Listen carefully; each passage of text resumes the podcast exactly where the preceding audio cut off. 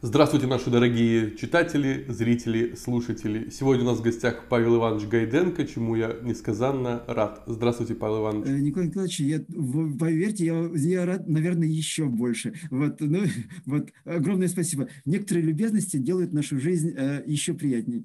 А тема, тема у нас-то какая приятная. Говорим о слиянии и расхождении церкви и государства, особенно в Древней Руси. Но и прежде чем мы об этом поговорим, ну давайте начнем с такого вопроса, который мне несказанно приятно задать доктору исторических наук. Скажите, профессор, а в чем актуальность этой темы? Ну, я думаю, что актуальность она самоочевидна. Думаю, что последние 30 лет общество и церковь сливаются в значительной мере. Как не то чтобы сливаются, они находятся в очень серьезных и близких контактах и отношениях, а особенности между церковью и государством, когда мы говорим о властных институтах и представителях этих властных институтов. Потому что многие э, проблемы возникают не из-за взаимоотношений с институтами, а именно из, взаим, из взаимоотношений с конкретными лицами. И думаю, что в некотором смысле опыт э, того, как этот процесс происходит и чем это очень часто заканчивается, он бывает полезен.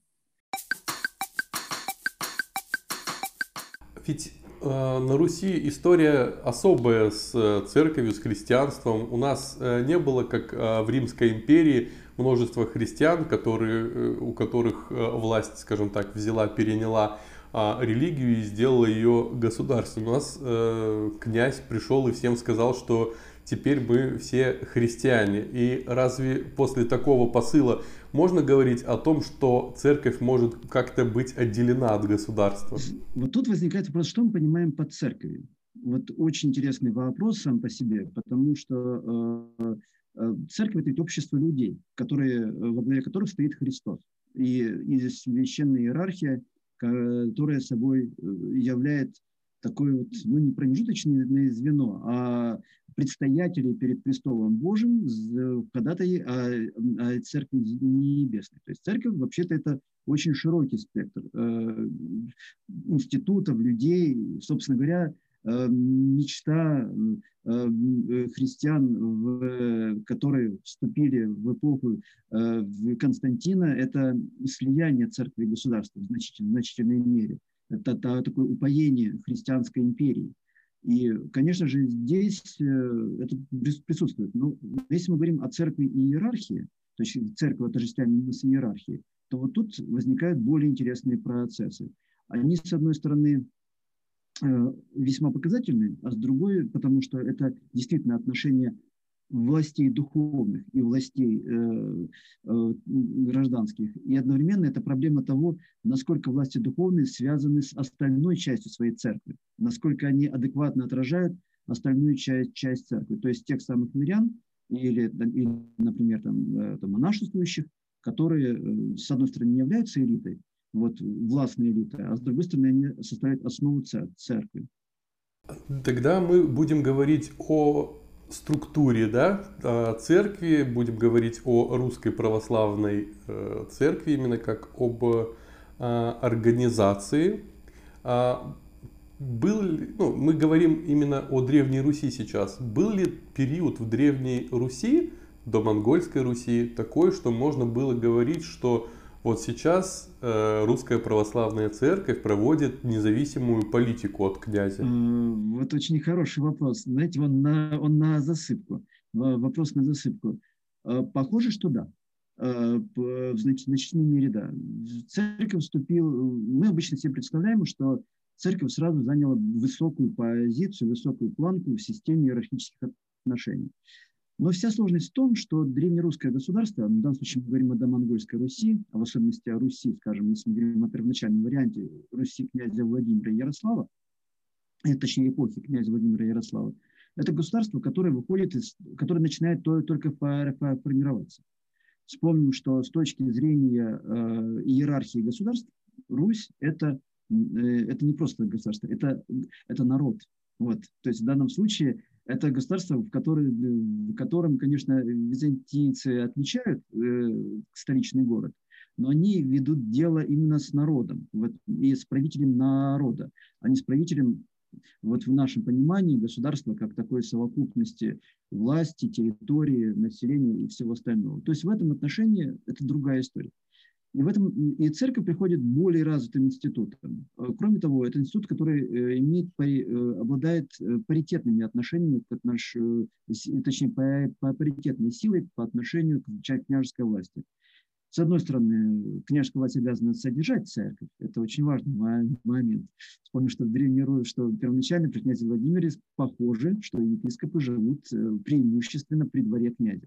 Мы говорим о том, что власть обязана содержать или власть традиционно содержит церковь? Это вот, вот э, обязательство и э, личное волеизъявление, добровольное волеизъявление, разные все-таки моменты. Есть добровольно-принудительный вариант. Вот э, есть добровольно-принудительный вариант, такой промежуточный. Вот византийская практика предполагала, что миссия, а в русской метрополии киевской, ну, условно назовем киевской, Э, ну, русская метрополия – это миссионерская метрополия. Это совсем не означает, что, эм, что наши первые епископы были похожи там, на Иннокентия Иркутского, и они ходили и проповедовали среди разных народов. Чаще всего они именно, именно этим они, кстати, и не занимались. Вот, э, они проповедовали на греческом языке, э, те, кто мог их понять, в, в, самих, в самих центральных соборах но, но не более того. Более того, они, скорее всего, не выезжали за пределы Киева. Ну, разве что только тогда, когда возвращались обратно к себе в Константинополь.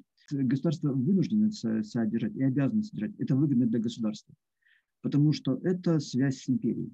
Это прежде всего связь с империей. Это прикосновение к имперскому величию. И похоже, что при князе Владимире Ярославе это хорошо осознавали.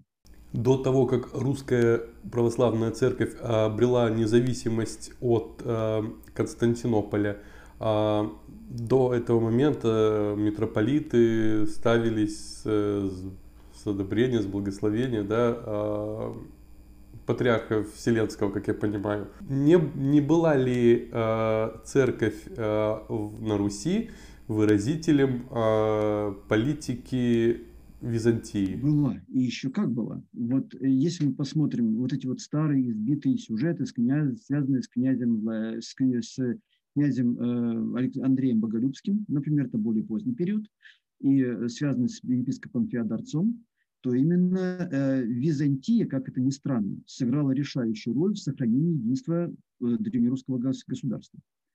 Вот другой вопрос, что ими подвигло, почему они не разрешили, почему патриарх не, не разрешил, и император не, не, не дал соизволения на создание отдельной метрополии во, в, во Владимире или там, в Суздале, в Ростове, объединив эти территории в отдельную метрополию. Это отдельная история. Здесь можно только, мы вступаем в область предположений. Но именно э, Византия не позволила это сделать. Почему это сохранило э, единство Руси? Потому что в понимании русских князей э, великий князь, э, ну, условно великий, потому что термин великий, титул великий, это все-таки больше не историографический титул. Все-таки князья называли друг друга несколько иначе. Этот титул присутствует, но крайне редко. То есть старший князь отождествляется с митрополитом. И поэтому для, для Андрея Боглюбского наличие своего митрополита – это фактически декларация своей независимости, своей, своей политической, а, не то что автономии, а полном мире независимости. Но опять-таки здесь особое общество. Это не совсем государство в нашем понимании. Это совершенно другое государство. Так что Византия, да, проводила свою независимую политику. Или, например, э, знаменитая история, э, связанная с Климентом Смолятичем, когда новый митрополит э, не нашел ничего более мудрого, как проклясть э, предыдущего князя, который поддержал Климента Смолятича, князя Изяслава Мстиславича. Поэтому, ну, кстати, Изяслав Мстиславич я бы не стал бы, скажем, его сильно защищать. Я думаю, что на небесах его уже давно защитили. Вот, у него найдутся адвокаты, и, и он много сделал для церкви. Я думаю, что это ему учтется. Точнее, уже давно училось. Но, э, скажем, именно этот князь первый создает прецедент разграбления церквей э, в Киеве. Не Андрей Боголюбский, а добрейший Изяслав Мстиславич. Поэтому, э, да, государство одной рукой дает, но через некоторое время в лице других людей оно потом может и отбирать, и отбирать намного больше. Как строились вообще отношения между князем и митрополитом? На базе чего и на каких договоренностях, что ли? Интересный вопрос. Вы задаете очень интересный вопрос, на который я не знаю ответ в полной мере. Его никто не знает. Мы можем его только догадывать, только догадываться. Ну, например, э, вот Древняя Русь, да Монгольская Русь, это действительно эпоха, где ограниченное число источников – и историки вращаются вокруг вот этих вот сюжетов. Иногда некоторым удается найти какие-нибудь замысловатые и витиеватые темы, и тогда приобретается некоторая живость. И кажется, вот-вот еще новая перспектива, и опять все, все возвращается на круги своя. Ну, например, как выстраиваются отношения? Как и везде, за столами. Первый способ взаимоотношения князя и э, такие успешного взаимоотношения князя и митрополитов – это, конечно же, Мих Иаков, похвала князю Владимиру, э, когда, князь, когда Владимир накрывает для митрополита и для э, духовенства первый стол. И он первым, это вопрос такой очень, э, что под этим подразумевается, к тому же Михаил писал намного позже, уже после князя Владимира, но вспоминал об этом с пиететом, с особым чувством, хотя кто же из нас не вспоминает с особым чувством вкусные столы? Вот это, тем более, если они хорошо поданы и довольно вкусные. Поэтому это такая форма кормления. То есть, в спасительности это была вот такая форма правления. Кроме того, это, конечно, были письма, например, послания. Все-таки по, по, по мере укрепления взаимоотношений это были и личные взаимоотношения похуже. Но, э, но, но мне вот представляется, что при всем величии и важности этих отношений их не, не, не, не стоит преувеличивать церковь на Руси по большей части имела э, политическое значение долгое время, и все-таки о церковной идеологии, в полном смысле слова, до монгольской Руси мы говорить не можем. Э, она, если касается, то очень узкого круга лиц.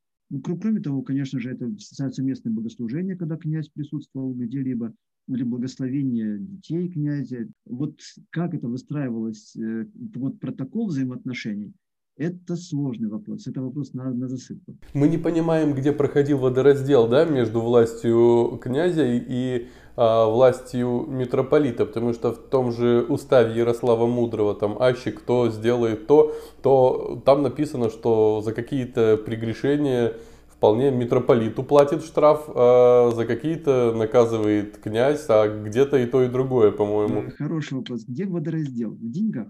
Вот. Э, кому достается, кому что, что достается? Кому что достается, интересно. Это вопрос о содержании церкви. Водораздел возник, э, возникает там, там, идет содержание. Собственно говоря, что сдруживает хороших соседей? Крепкий забор.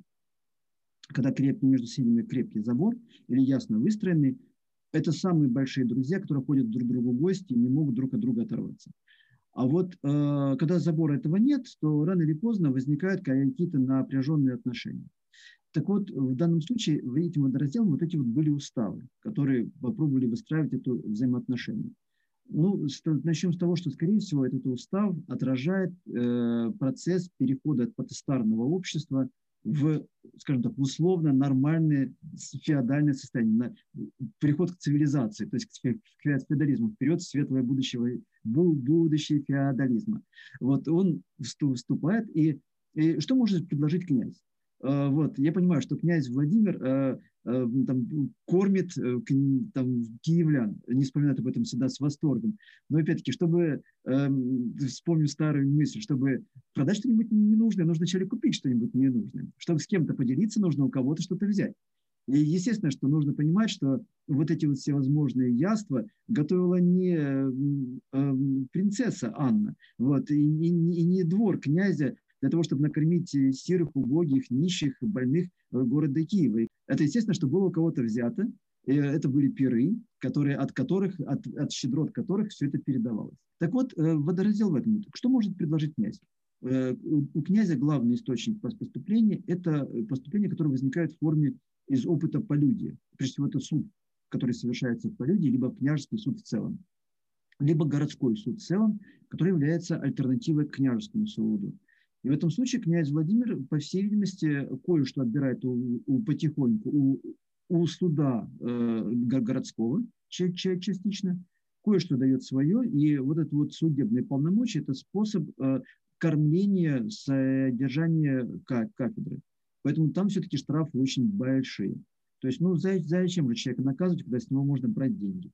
Вот это, это, же, это же намного удобнее. То есть это же, это, же, это же великолепно. То есть, поэтому если человек вовремя платит в банке, он очень невыгоден. А если он имеет задолженности, регулярно их выплачивает, переплачивает, это же мечта любого банкира. Вот здесь точно такая же история. Поэтому э, ничего, э, это вопрос содержания. Вот тогда что вопрос материальный присутствовал. И он потом в дальнейшем регулярно возникал в качестве упрека и взаимного недопонимания, как, например, это было в Печерском монастыре. А известны ли случаи, когда митрополит и князь э, не могли договориться по причине каких-то идеологических разногласий управления народом? Что не так ты ведешь народ, князь, нужно более быть гуманным или наоборот там э, возьми все жестко. Ух, э, хороший вопрос. Э, могли ли они договориться? Трудный вопрос. Скорее всего, договаривались. Сразу же не жили, значит, да, да, договаривались. Э, но, конечно же, далеко не всегда княжеская политика и митрополичья совпадали. Патриарши. Например, дело история Климента Смолятича, история Андрея Боголюбского ясно показывает о том, что между митрополитом и князьями возникали митрополитами и княжескими кланами, точнее ветвями, возникали определенные противоречия. Кто-то, э, и, кстати, это наличие этих противоречий показывает, что э, власть митрополита была именно паритетной и, э, и, и не безграничной. Поэтому э, митрополиту порой приходилось составлять Киев. Как, например, э, митрополит Константин, который оставляет Киев и удаляется в Чернигов. И э, паритетные взаимоотношения противоречия были, конечно же. Они начинают остро восприниматься в середине XII века. Вот в середине, вторая половина XII века это яркий тому пример, как, например, расправа над Феодорцом, это тоже яркий пример какого-то какого внутреннего конфликта, ясности в котором нет до сих пор. Потому что э, часть считают, что исследователи, что это так представлены источники, что, что скорее всего, это расправа над, э, над врагом, э, в том числе Андрея Боголюбская часть рассматривает, например, склоняясь к другой части, которая исключает другой возможности, возможности что расправа над Феодорцом – это это разрушение э, церковно-политического тандема во Владимирской э, епископии, ну, точнее, Ростов, в Ростовской земле. Поэтому это другая история. Был ли такой период, когда митрополит э, русский был вообще первым лицом в государстве? Ну, то есть его авторитет, его ну, богатство да, и сила превосходили соответствующие показатели князя. Это будет э, независимость церкви придет при монголах. И она будет сохраняться вплоть до падения Константинополя. Вот до момента падения Константинополя в 15 веке. Вот, э, вот до этого момента авторитет церкви будет э, просто огромнейший. Они будут абсолютно независимы. До Монгольской Руси все несколько иначе.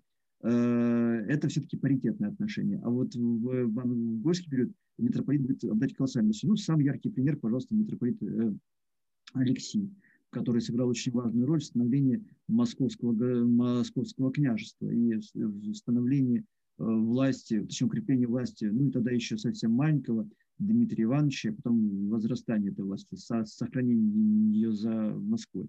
Но это будет намного позже. А раньше все немножко не так. Вот. То ли к счастью, то ли к сожалению. Но, но похоже, что источники на это не указывают. Павел Иванович, а князь, он дарует он церкви, но он может же и забирать, вы об этом тоже и говорили. А как это вообще происходит и как вообще князь может вмешиваться в дела церкви? Легко вот э, совершенно легко может вмешиваться, потому что это, это, это очень удобно. Знаете, ведь всегда ведь э, делить и вычитать всегда легко и приятно. Вот, э, вот как говорить правду. Итак, начнем с того, что князь действительно в значительной мере он содержит церковь до монгольский период. Почему так происходит? В данном случае, когда мы говорим о церкви, мы говорим о церковной иерархии.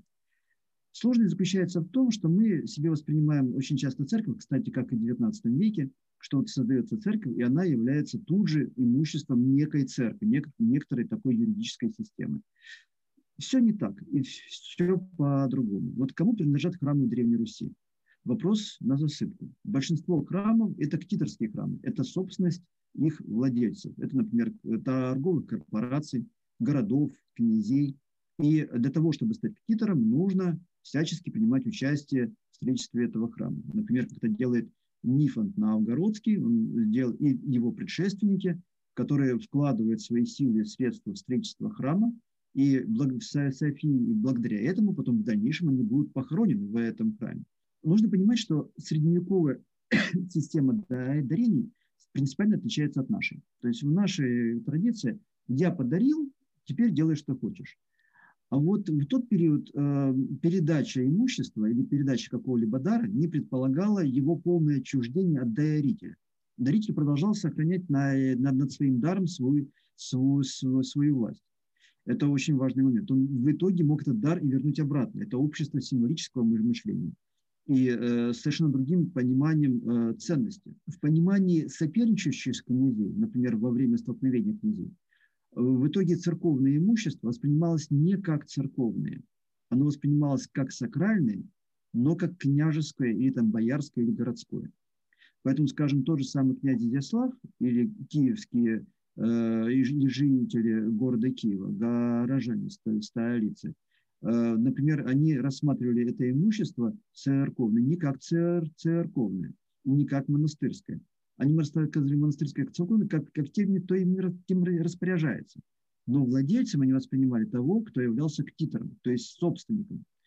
Поэтому, например, то же самое, те же самые киевляне при призыве князя Владимира Мономаха его, его шантажируют в некотором смысле, объясняя, что если ты не придешь, то пойдем грабить церкви и монастыри. Вот, и поэтому очень важно. А церкви и монастыри – это вклады.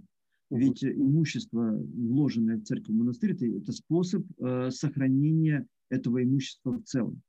Как, скажем, в, в период монгольского господства большое число храмов вокруг, точнее монастырей вокруг Москвы, это же ведь не только такой сакральный пояс, который защищал от всех врагов, и враги этого бежали. Если бы это все так было просто. Проблема в другом. Э, церковная территория делала это имущество, которое находилось на их территории, э, не подвластным монголам. Поэтому это независимая территория. И поэтому это было выгодно частично иметь там имущество, чтобы тем самым сохранять э, свои владения. Поэтому князь мог взять и мог отобрать. Например, Киев-Печерский монастырь, история Печерского монастыря. Князья вкладывают деньги, и одновременно Печерский монастырь рассказывает о том, как князь Святополк отбирает у монастыря соль, которая была ему передана. Вот и все. Очень дорогой подарок. Идет в противоречие с Владимиром Волынским, э, продажи соли в Киев сокращаются, князь приходит в монастырь и отбирает э, соляное имущество. Монастырский Печерский монастырь об этом сетует, сетует но не ставит под сомнение э, юридическую составляющую этого вопроса. Ну, услов, юридическую условно, в нашем понимании. Жалуется, что князь это отобрал, но проблема в другом, что вообще-то это его право. Он собственник. Ну, получается, князь собственник всей земли, и э, все имущество, которое бы то ни было, он просто не может отчудить, потому что все люди его тоже. И фактически митрополит тогда тоже, получается, его человек. Э, не совсем, это человек Византии это человек Византии, а князю он нужен. Он, он очень нужен князю. Без митрополита не получается. К тому же, опять-таки, по, по мере взросления древнерусского государства появляется понимание того, что э, рядом со мной должны быть статусные люди. Вот мы хорошие, вокруг нас тоже должны быть хорошие люди. Вот поэтому вот примерно так. И вот чем я более статусный, чем тем должны быть статусные в, в э, дру, другие люди. То есть нужно понимать вот эту, эту особенность. Поэтому э, митрополит – это очень важный, э, важная фигура в системе установления этих вот отношений иерархических в самом обществе. Вот это само собой разумеющееся. Но по мере, то, конечно, взросления э, древнерусского государства, церковь становится все более и более автономной, она может совершать какие-то внутренние суды, решения, и на каких-то этапах князья не всегда могут вмешиваться. Например, история противоречий Печерского монастыря и, и, э, и, и митрополита, ясно показывает, что князья вмешивались, но порой приходилось вмешиваться таким образом, чтобы, чтобы обращаться даже к патриарху. Например, история вокруг Поликарпа Печерского, которого незаслуженно наказывает митрополит, и на суде вместе с епископом Антонием Черниговским, и, скорее, возможно, уже архиепископом к тому времени – и, э, и при этом князь Черниговский, похоже, отстаивает э, преподобного э, игумена. Сложная ситуация. В XII веке внутренняя каноническая власть все более и более расширяется. И дальше шли... И дальше, тяжело. И дальше шли колебания и при Иване Грозном, и при Петре Первом соотношения – как-то притирались, притирались между а, церковью и государством. И, на мой взгляд, как-то мы до сих пор и не поняли именно в политической государственной структуре, какая роль у церкви и ее руководства. Вы знаете, скорее всего, это особенность э, заложена в самой природе церкви. Ведь э, христианство возникает, если мы возьмем первоначальное христианство, возникает первоначально как э, совокупность большого числа разных церквей, э, наподобие как протестантские организации сегодняшние, которые разбросаны по громадным просторам империи и за ее пределами, очень разнообразное христианство со всеми возможными течениями. Э, и, собственно говоря, власть Константина – это создать единую, единую церковную организацию. Э, ну, например, вспомним, например, э, исламский мир не имеет ничего подобного, например, как, как в России, духовное управление мусульман. Вот, хотя ислам внутри глубоко автономен, внутренняя организация ну, исламских организаций и общин, она глубоко автономна, чего нельзя сказать, например, о русской православной церкви именно в России скажем, в Украине она автономна в широкой мере. Там в Штатах и в Канаде она очень автономная при их приходе. У нас это неотторжимая часть э, церковной организации. Это другая традиция. И похоже, что Русь доследует эту, эту, эту традицию. Эм, государство является гарантом единства церкви в значительной мере. Эм, чем это можно объяснить? Я думаю, что это совокупность факторов. Во-первых, христианство пришло на Русь все-таки волевым решением в значительной, в значительной мере. Да, были предпосылки, безусловно, были. Но все-таки как организация это не результат долгой эволюции, а результат волевого решения князя.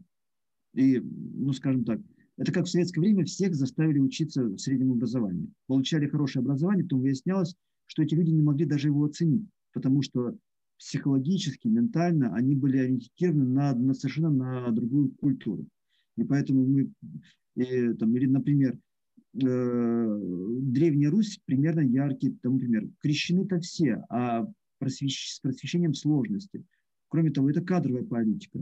Э, да, византийцы, конечно, умницы, но ведь русские реалии совершенно другие. Преподобный Кирик, или там, например, митрополичий ответ, там, митрополита Иоанна, Григория, Э, точнее Георгия э, вот, и прочее, они ведь, э, они ведь ясно показывают, что совершенно другие реалии на Руси. Византийские нормы понимаются совершенно по-своему. Вот, и э, то, что, например, мы воспринимаем как, э, точнее, современники воспринимали как, скажем, синония, то есть плата за поставление чего-либо, то в Византии это было закреплено законом императорской на, новолатинян. Понимаете? Но в том, что для Византии эти деньги были вполне приемлемыми, то для э, Древней Руси это были фантастические деньги. Это знаете, как вот москвич приезжает в провинцию и говорит, да вот совсем немножко съездил, совсем недорого, там заплатил какие-то деньги, там тысяч 15-20. Для человека, провинции, который живет в провинции, на зарплату 6 тысяч рублей и с удовольствием читает о том, что у него зарплата средняя э, по республике там, или по области там, э, там 35-45 тысяч, э, для него это, он за 15 тысяч может себя дома от, от, отгрохать целую теплицу и кормить всю свою семью еще несколько лет. Понимаете, вот, понимаете, вот точно такая же история здесь. На Руси, и кроме того, Русь это очень, не очень богатая территория, где очень богатая верхушка, и очень бедное э, население. Это тоже сказывается. Это мы говорим про Древнюю Русь, не про современность. Да, да конечно, я говорю про, про Древнюю Русь. Необычайное богатство Киева и э, что собой представляют остальные пригороды. Это полуземлянки, это население, которое живет в таких очень сложных условиях. Павел Иванович, спасибо. Я очень надеюсь, что мы продолжим говорить о церкви, о роли церкви в Древней Руси, потому что это то, на чем мы основаны, да, откуда идет наша вся история и влияет на нашу современность. Э, к сожалению, у нас история слишком актуальна для современности. Я думаю, что история должна быть историей, вот, а современность должна быть современностью и смотреть в будущее. Вот. Э, но я надеюсь, что из истории мы будем черпать опыт, а, но все-таки жить добрым настоящим и еще более замечательным будущим. Спасибо вам, Павел Иванович. Спасибо большое.